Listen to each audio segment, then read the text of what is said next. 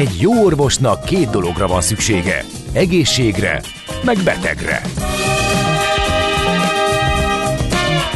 Folytatódik a minden hétköznap reggel jelentkező tünet együttes. Villás reggeli, a gazdasági Muppet Show.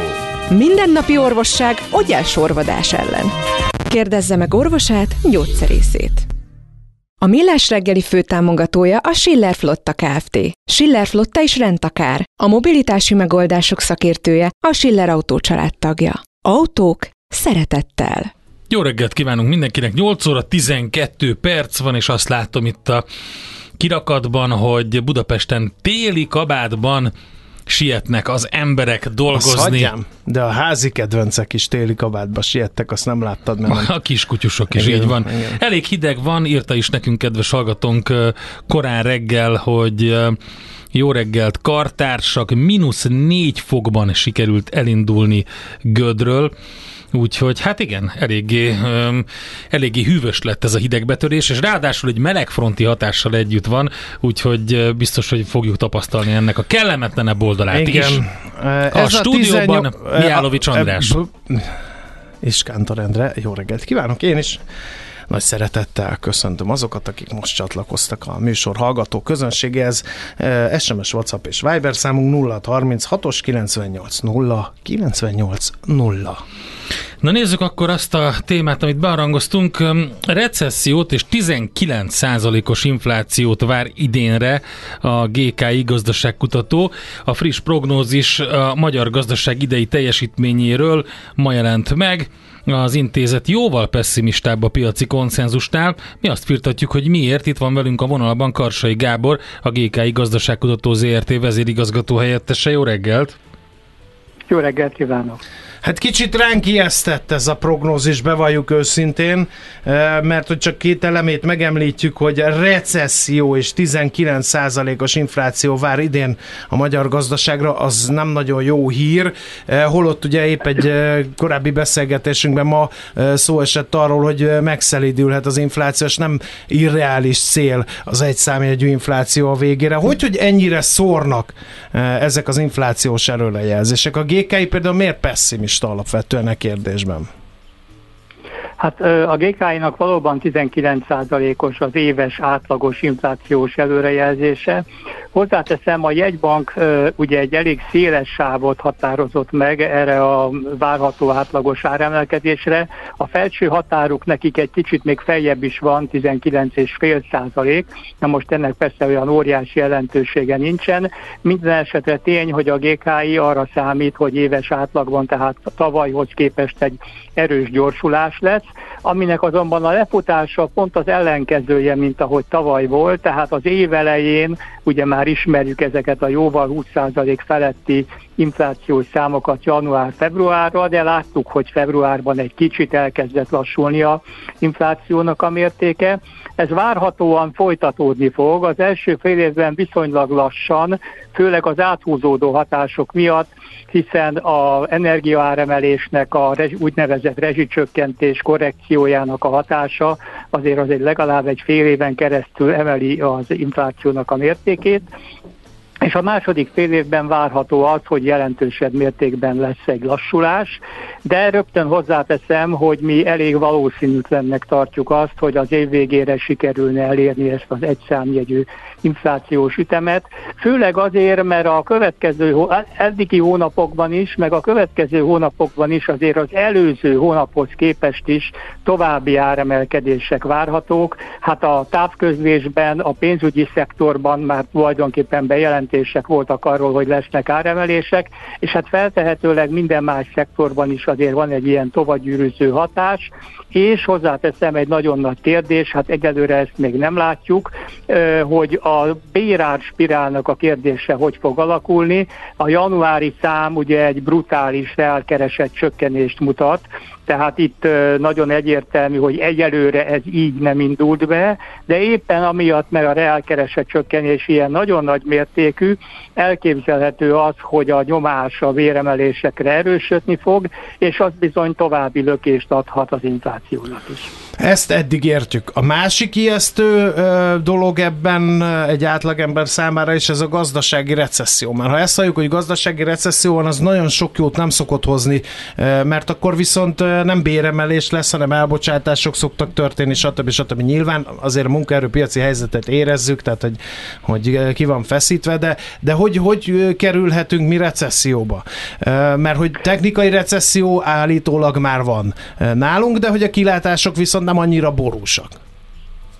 Hát ugye nem állítólag van technikai recesszió, hanem a ká es há teljesen egyértelmű adatai, tehát nem is csak hibahatáron belüli számokról van szó, azok azt mutatják, hogy a harmadik és a negyedik negyedévben is az előző negyedévhez képest csökkent a gé dé pének a színvonala, tehát ez az, amit technikai recessziónak nevezünk. Hozzáteszem, az eddigi adatok arra utalnak, és hát a józan ész is arra utal, hogy ez az idei első negyedévben, amiben még benne vagyunk, ez folytatódik. Ugye januári adataink vannak csak, de az iparban és az építőiparban decemberhez képest januárban nagyon jelentős termelős csökkenés volt. Jó, de hát az építőipar, az, forgalom... bocsásson meg, hogy közbevágod, az építőipar azért télen egy normális uh, konjunktúrában is kevesebbet szokott teljesíteni. Hát igen, de ezek úgynevezett szezonálisan kiigazított adatok. Aha, így értető. Tehát ez azt jelenti, hogy az ilyenkor szokásoshoz képest is sokkal rosszabb a helyzet. Uh-huh. Na most uh, kétségtelenül igaz az, és ezt éppen a gé ká i konjunktúraindexe is mutatja, hogy a gazdasági várakozásokban azért feltehetőleg túl vagyunk a mélyponton. A gé ká i konjunktúraindexe, ami ugye egy kérdőíves felmérésen alapul az üzleti szektor és a fogyasztók megkérdezésével, ez most már körülbelül öt hónapja emelkedik, nem óriási mértékben, de emelkedik, a fogyasztók esetében és az üzleti szektorban is, ami azt mutatja, hogy azért van egyfajta elmozdulás, tehát mi körülbelül arra számítunk, hogy az idei első negyedévben még folytatódik ez a bizonyos technikai recesszió, illetve hát most recesszió, tehát az előző negyedévhez képesti csökkenés. A második negyedévben ilyen értelemben stagnálás körüli állapot várható, és aztán a harmadik negyedévben pedig valamiféle javulás remélhető. Uh-huh. Na most az, amit a hétköznapi ember visszaesésként értelmez, az az előző év azonos időszakához való viszonyítás. Hát ilyen eddig nem történt. Pontosabban szólva a januári adatok már arra utalnak az iparban, kereskedelemben, kiskereskedelemben is, hogy uh-huh. építőiparban is, hogy rosszabb a gé dé pé szintje, illetve a bruttó termelésnek a szintje, mint egy évvel ezelőtt volt, és hát ez nagyon valószínű, hogy az első negyedévben is így lesz, a második negyedévben is valószínűleg, és aztán a harmadik negyedévben lesz némi javulás. A mi számításunk az körülbelül fél százalékos gé dé pé csökkenést jelent éves átlagban az idei uh-huh. évben, azért ez nem egy brutális visszaesés, de hát nyilvánvalóan de mégis egy csak visszaesés, igen. Tehát visszaesés, és hát hozzáteszem, a jegybank is módosította prognózisán, tehát ők most már a stagnálást is elképzelhetőnek tartják az idei évben, az eddigiekben azért egyértelműen uh-huh. növekedésre számítottak. Oké, okay, egy érzetet hadd osszak meg önnel, érdekelne a véleménye.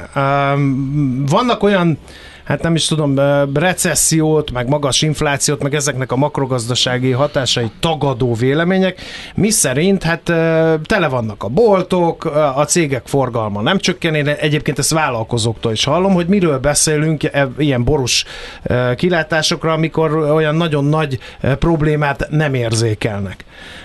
Lehet olyan, hogy a fekete gazdaság annyira erős, hogy a mérhető gazdasági teljesítményhez képest mégsem lesz recesszió, mert annyian kapják zsebbe a fizetésüket, annyira, annyi embernek van felhalmozott, zsebbe kapott pénzből tartaléka? Mert erre is utalnak jelek, például az irdatlan mennyiségű készpénz használat, az sokak szerint azt mutatja, hogy nagyon sokan kapják zsebbe a fizetésüket, és tehát mik azok a mutatók, amik azt mutatják, hogy igen, tényleg gond van?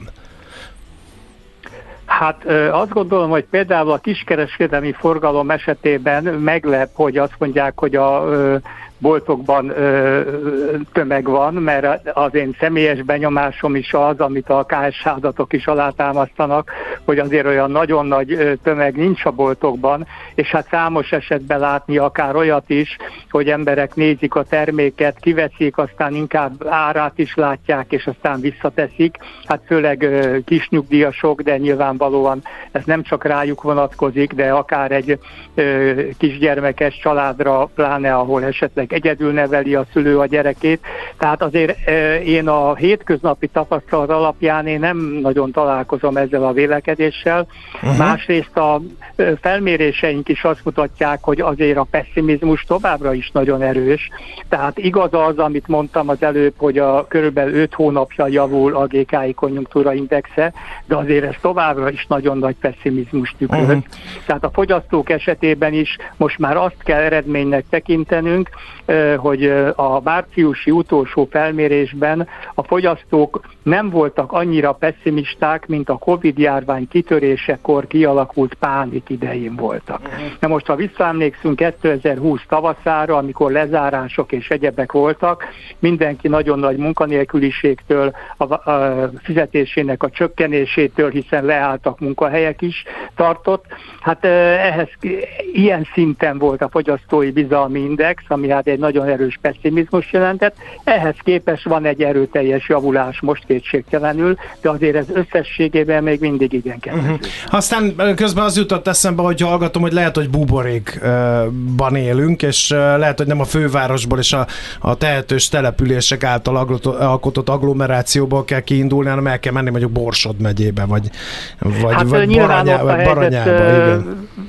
Igen, de mondjuk én Budapesten élek, és aha, azért az én benyomásom is az, hogy a, tehát mondjuk, mint vásárlóként, hogy azért nem érzékelem ezt, és hát a statisztikai adatok is azt mutatják, ha úgynevezett napi cikk forgalom, tehát amiben az élelmiszer, mosószer, ilyenek vannak benne, hát ezek már a nyár vége óta csökkennek az előző év azonos időszakához képest. Azért az elég kemény dolog, mert nyilvánvalóan itt a csökkenés azért az azt jelzi, hogy erre főleg olyan emberek kényszerülnek rá, akiknek a jövedelme meglehetősen szerény, és ö, nagyobb jövedelemveszteséget kellett, hogy elkönyveljenek most az infláció miatt, reál értelemben. Tehát ez jelzi azt, hogy itt elég nagy gondok vannak. Ugyanakkor a társadalom differenciáltsága az továbbra is erős, sőt nagyon erősödőben van, hiszen például a nyugdíjak esetében is a kisnyugdíjasok, főleg a régen megállapított kisnyugdíjasoknak a helyzete sokkal rosszabb, hiszen az élelmiszer áremelkedés az átlagosnál sokkal erőteljesebb volt, az ő fogyasztásukban azért ennek óriási aránya van. Ugyanakkor például a tizenharmadik havi nyugdíjat is nem bizonyos értelemben nem rászorultsági vagy valamilyen más elv alapján, hanem egyszerűen a nyugdíj százalékában. Uh-huh. Tehát ugyanolyan mértékben, százalékban kapják a, annyi heti nyugdíjat a, a, a alacsony nyugdíjasok, mint a magas nyugdíjasok, és hát azért akinek több van, az nyilván a pénzéből akár még a megtakarításra, vagy a másfajta luxus termékek fogyasztására is juthat, miközben másoknak a legalapvetőbb uh-huh. cikkeken kell spórolni. Két dologról még beszélünk itt, a bérekről, illetve, illetve a, a foglalkoztatásról.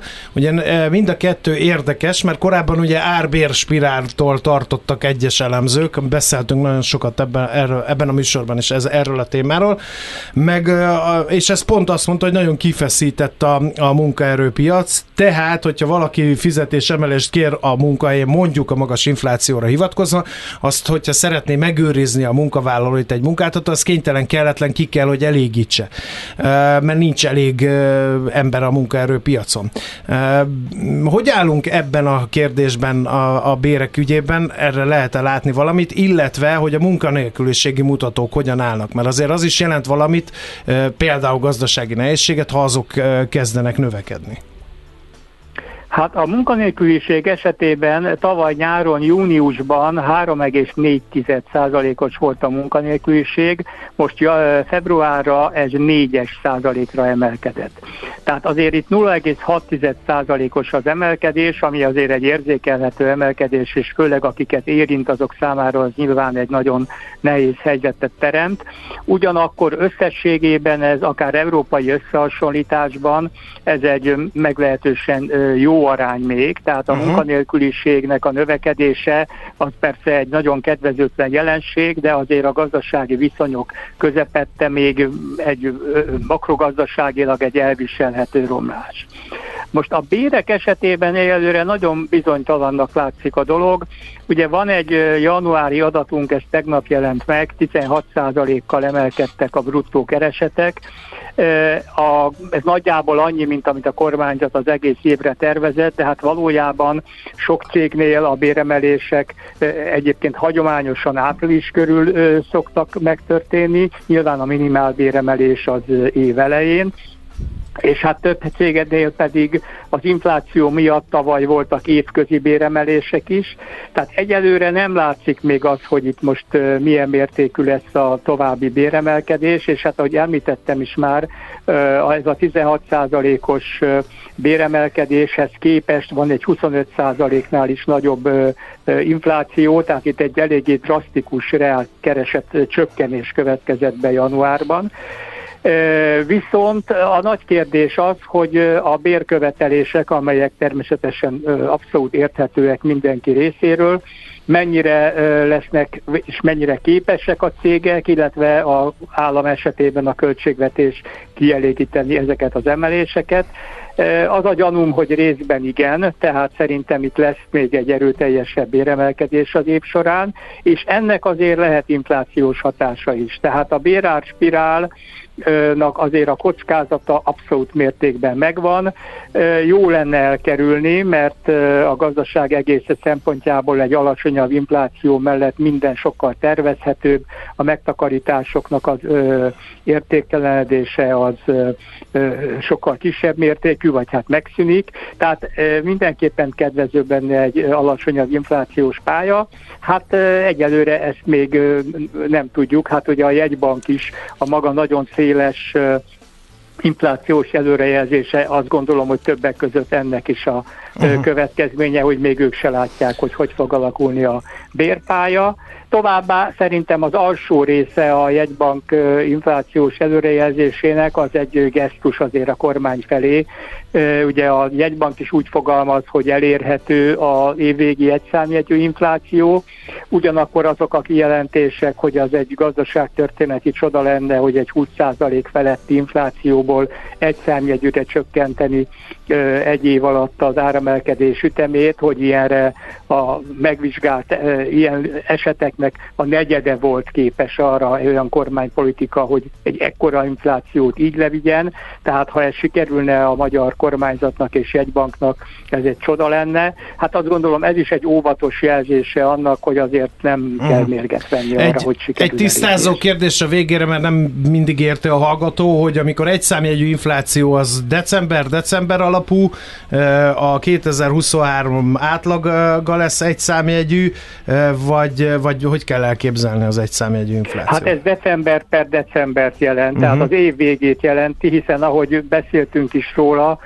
mi éves átlagban tizenkilenc százalék körüli áremelkedés, tehát egy nagyon drasztikus áremelkedést mondunk, de azért a, a mások ennél valamivel alacsonyabbat is, a kormányzat például tizenöt százalékot, hát azért az is bőven két számjegyű áremelkedés éves átlagban. Az év végi az, ami egy kérdéses dolog, és bevallom őszintén, nem is abszolutizálnám ezt, hogy most kilenc egész kilenc vagy tíz egész öt, mondjuk én inkább tizenegy-tizenkét százalékot gondolok az év végére, de még ez is önmagában még egy elfogadható dolog lenne, ha olyan pálya lenne a továbbiakban, ami viszi le az inflációt a jövő esztendőben is. Ez az, ami egy nagy kérdés, mert ebbe azért nagy szerepe lesz annak, hogy a kormányzat sikerül-e megakadályozni az árbérspirál kialakulását.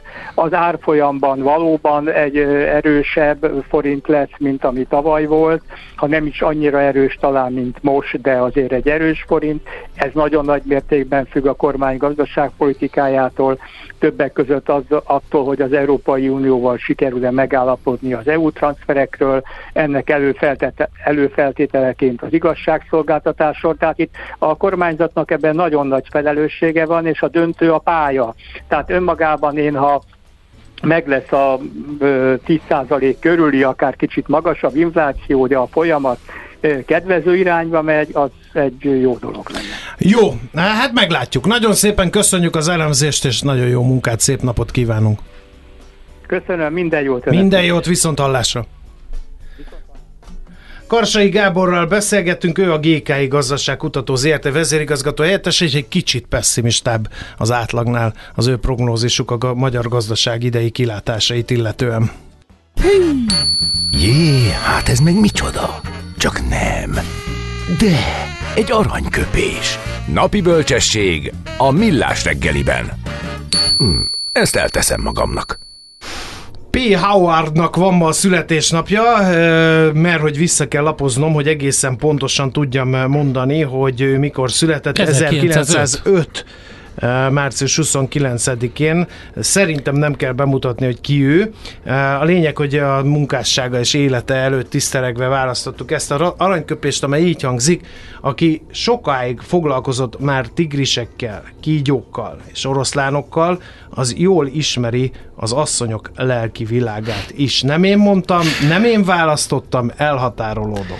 ezerkilencszázötben született, tehát Rejtő Jenő, aki ezerkilencszáznegyvenháromban eléggé sanyarú igen. körülmények között hunyt el, teljesen egy... méltatlanul, és nem. továbbra is azt mondom, hogy kötelező olvasmánnyá kéne tenni több Egyet regényét mondj. is. Melyik a, melyik a belépő? Hát a Piszkosfed a kapitány, okay. nyilván az a belépő, de vannak neki komoly könyvei is. A Csontbrigád, Menni vagy meghalni például kicsit komolyabb, és ugye ott már azért elég érződik az a hangulat, ami Engem. hát az ezerkilencszáznegyvenes években volt érezhető. Nem lennék egy Ács Gábor, ha nagyságos asszony is hallotta, hogy ő szerkesztette be ezt a Rejtő Jenői mondást. De azért még Rejtő Jenővel is foglalkozunk máskor, viszont most az a dolgunk, hogy megnézzük, hogy mennyit ér egy diplomamunka az es zé té en hánál. Az innováció és kreativitás hajtja a gé dé pét, növeli a versenyképességet és munkahelyeket teremt. Egy jó ötlet már fél siker, kigondolni nehéz, eltulajdonítani azonban könnyű. Érdemes jól védeni, mert a szellemi tulajdon kincset ér. Gondolkodom, tehát vagyon! És itt van He, velünk igen. Lábody Péter a vonalban, az es zé té en há, vagyis a Szellemi Tulajdon Nemzeti Hivatalának jogi, nemzetközi és innovációs ügyekért felelős elnök helyettese. Jó reggelt! Jó reggelt! Jó reggelt, köszönöm szépen, és üdvözlöm a hallgatókat, és hát, köszönöm, ha... hogy az egész titulust ki tudtátok mondani. Igen, egyszer. igen, dolgozzunk rajta folyamatosan. Hely, ha az én szakdolgozatomra, melynek témája a vídrató gazdasági szerepének vizsgálata volt, valaki kétszázötven millió forintot ígért volna, akkor Micsoda? hát... kétszázötven ezer forintot. Ja, kétszázötven, bocsánat. De, nagyon, de, de miről de, van de szó? Mindegy. Az Újvári János diplomadíj pályázatról. Így van, így van. Ez a Szellemi Tulajdon Nemzeti Hivatalában ezt most hát évtizedek, de nyúlik vissza, hogy ezt a pályázatot kiírjuk, és most egy, mintegy tíz éve modernizáltuk a, a folyamatot. A lényeg az, hogy ahogy mondjátok, tulajdonképpen bármilyen szakdolgozattal vagy diplomunkával kapcsolatban lehet hozzánk jelentkezni. A lényeg az az, hogy vagy kifejezetten szellemi tulajdonhoz kapcsolódó téma, tehát valamilyen találmányhoz kapcsolódó szabadalmi kérdés, vagy egy, vagy egy alkotás szerzői védelmével kapcsolatos, dizájnoltalommal kapcsolatos kérdés. Öt kategória van, vagy ilyennel, vagy pedig, hogyha bárki bármely tudományterületen foglalkozik felsőoktatásban, és ennek kibontja az esetleges szellemi tulajdoni kapcsolódásait, akkor ezzel is van mód jelentkezni hozzánk, és ezt elbírálják a kollégáink. és az öt kategória mentén fogunk díjakat adni. Bár tudnánk kétszázötven millió forintot adni, de kétszázötven ezer forintot az első. Az is jó azért szerintem, főleg, hogyha egyébként igen. is meg kell írni ezt a diplomamunkát, akkor a pályázás az már csak egy plusz lépés, de nézzük ezt az öt kategóriát.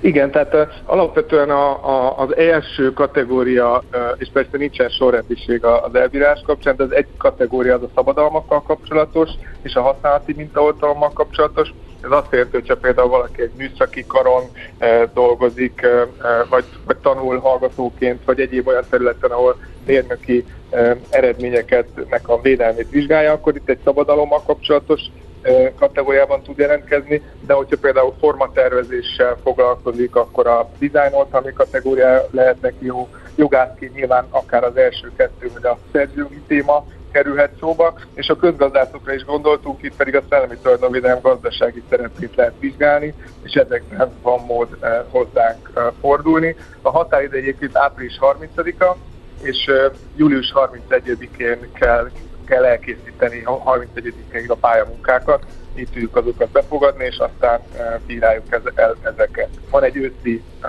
időszak is, akkor is lehet hozzánk fordulni, és egységesen kerül sor az elbírálásra. Az első díj, mint mondtuk, kétszázötven ezer forint, aztán kétszáz és százötven ezer forintot lehet még a harmadik helyen elérni. Miért fontos az es zé té en há-nak az, hogy van ez a, ez a, ez a díj, és hogy, hogy a főiskolások és egyetemistáknak a figyelmét is erre irányítja a hivatal?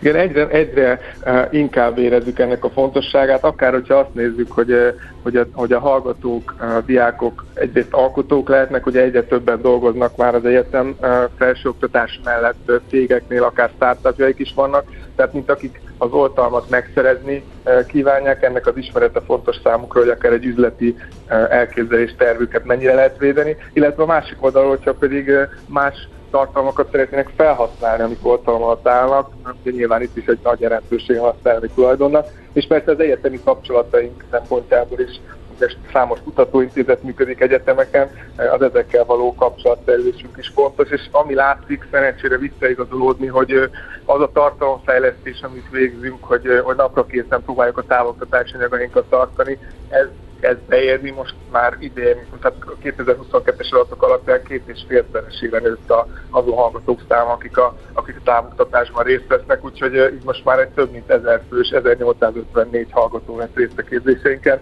Azt gondoljuk, hogy érdekes, és ez is hasznos is, mert visszaigazolja a diákok érdeklődése. Na, tehát akkor még egyszer... Kor- korábban volt ilyen kezdeményezés? Vagy ez most ilyen úttörő jellegű?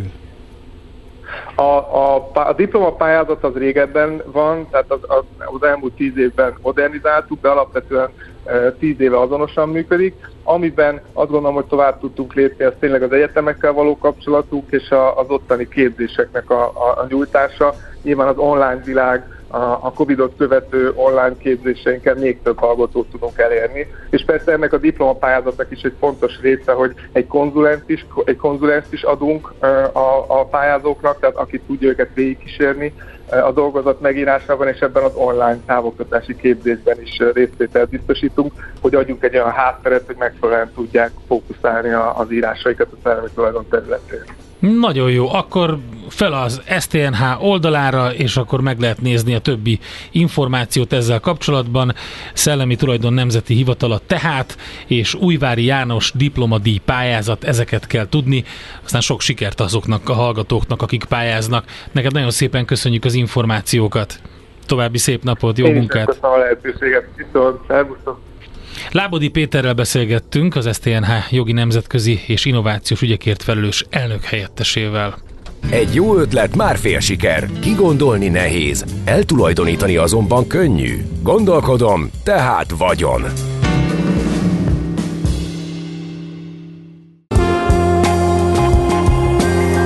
Rádió Café. Van barátod. András, a következő Endre. dalt neked küldöm, mert hogy Jake La Botzot te nagyon szereted. De azt nem tudom, tudod-e róla, hogy ezerkilencszázhatvannyolcas születésű, chicagói, és nem csak hogy dalszövegíró, színész, hanem meditációs tanácsadó és tanár is. Három éve jelent meg egy lemeze, ami... Nek az volt a címe, mi is volt a címe a lemeznek? Hú, az most nem jut eszembe. Uh, minden esetre három éve jelent meg az a lemez. Ja, igen, tudom, Hair on Fire. Ég a hajam. Az a lemez, egy komédiás is egyben, és azon volt Johnny Bag, The Super Glue. Nem tudod, hogy az információ özönben mi a fontos, mi a piacmozgató? Gyors jelentések, gazdasági mutatók, események. Csatlakozz piaci hotspotunkhoz, ahol friss és releváns információ vár. Jelszó Profit. Nagy P-vel. Kababik József, az Erste Befektetési Zrt üzletkötője a vonalban. Jó reggelt, szervusz! Sziasztok, szép jó reggelt mindenkinek! Na, mit szemeltél ki? No, e, sokáig voltunk távol, ugye énekli a magyar sláger, és Jack Mának biztos ez juthatott eszébe, mert hogy e, több mint egy év távol lét után azt mondta, hogy akkor visszatér Kínába, tehát Jack Ma visszatért. Tegnap? E, tegnap. Ez De a, mi nem, nem ma, van, akkor nem ma. Nem, igen. Ma, így Jaj, van, ne, egyre súlyosabbak vagytok fél. Így van, igen, igen, igen. Uh, szóval visszatért, Jack Ma visszatért, uh, és tényleg ez egy West End filmnek is lehetne a címe. Um, ugye őt ütötték a, a, a kínai uh, kommunista párt, ilyen bő egy évvel, másfél évvel ezelőtt, illetve az egész kínai technológiai szektort, mert nagyra nőtt, és ebben Jack Ma uh, meg különösen. Hát lehet, hogy Jack Mát is ütötték, teljesen úgy szó szerint, mert azért ki tudja, mi történik ilyenkor, amikor nem látjuk amikor őket. Nincs, nincs ott.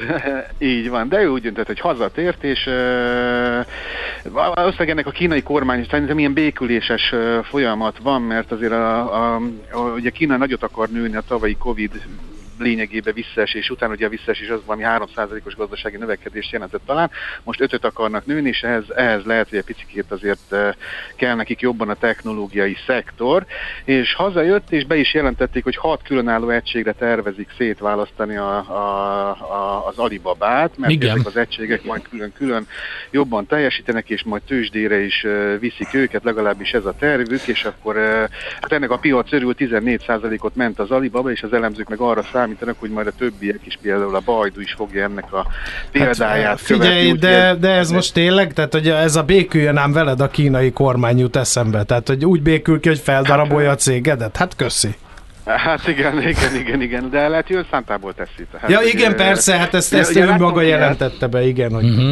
túl nagyra nőttem, kedves kínai kormány, daraboljatok már fel, mert mégis jobb lesz mindenkinek, igen.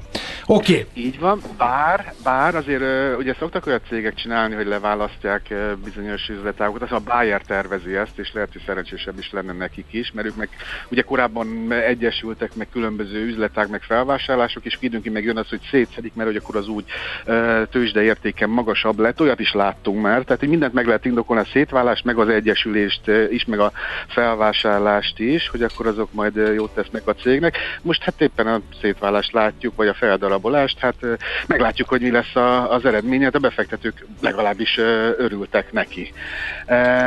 Nem úgy, mint a Disneynél, ott, és most elbocsátási rovatunk következik, ugye sajnos a Disney hétezer munkavállalóitól vál meg most ezen a héten, ugye ez egy korábban bejelentett öt egész öt milliárd dollár megtakarítási programnak a része.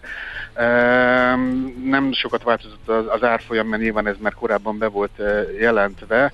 Ez annyiból érdekes, hogy ugye Amerikában látjuk a, a, a feszes munkaerőpiaci adatokat, amelyek szerintem a jövőben már nem lesznek annyira feszesek, ez meg a kamatemelés miatt érdekes.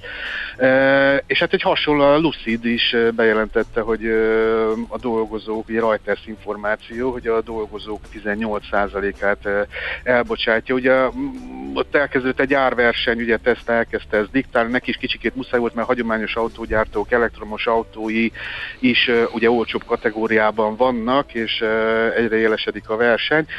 Árat kell csökkenteni, és ez meg mindenféle költségcsökkentést kell, hogy magával vonjon, és hát a Lucid így járt, ő hét egész huszonöt század százalékot esett az árfolyama. Uh, úgyhogy neki nem volt uh, jó napja. Hát az Adidas meg megválik Beyoncé-tól. Tehát ugye köztük volt egy ilyen... Most még ez is előbb Kanye, most meg Beyoncé. Hát mit csinálnak ezek?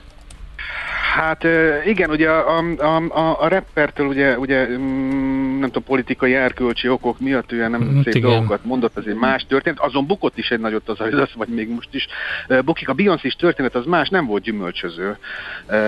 A közös termékek negyven millió dollár bevételt hoztak összesen, az meg hát igazából veszteséges volt, úgyhogy hát búcsút vetnek, vesznek egymástól. Viszont az Infineon, ő meg nagyon boldog, ő közzétette, hogy, hogy jobb, igazából egy negatív profit warningot tett közzé, tehát hogy jobb, jobb, jobb negyedévre számít, jelezte, hogy négy milliárd fölötti euró árbevételt várnak ebben a negyedévben a korábbi három egész nyolcvanhetes piaci várakozással szemben. Jobb lesz a marzsa, ez egész évre sokkal jobb eredményt vár. Tegnap esett három százalékot, ma szerintem emelkedni fog, mert ez eléggé friss hír, úgyhogy ott, ott jók lesznek a dolgok. Az é ká bé jóváhagyta az Unicredit saját részvényvásárlását, ez is jó, emelkedett is négy százalékot az Unicredit, és a Kuwaiti Befektetési Alap pedig húsz millió darab Mercedes részvényt értékesített tegnap könyvépítéses eljárásban hatvankilenc eurós árfolyamon, ez három egész hat százalékra volt lejjebb, mint a tegnapi záróár. Ők azzal magyarázzák, hogy átrendezik a, a portfóliót, és hát így döntöttek. Ez egyébként a teljes részvénymennyiség egy egész kilenc százaléka. Aha, hát az elég szép. Um, Igen, hát átrendezik a portfóliót, másként kalkulálnak, úgyhogy hát ennyit mára. Köszönjük szépen! Akkor figyeljük hát az eseményeket. Köszönjük, köszönjük szépen! Zseniális Szevasz, volt, hello. Köszönjük a Jack más vonalat! Kababik Józseffel beszélgettünk, az Erste Befektetési Zrt. Üzletkötőjével. A Millás reggeli piaci hotspot rovata hangzott el. Azonnali és releváns információért csatlakozz piaci hotspotunkhoz. Jelszó Profit. Nagy P-vel.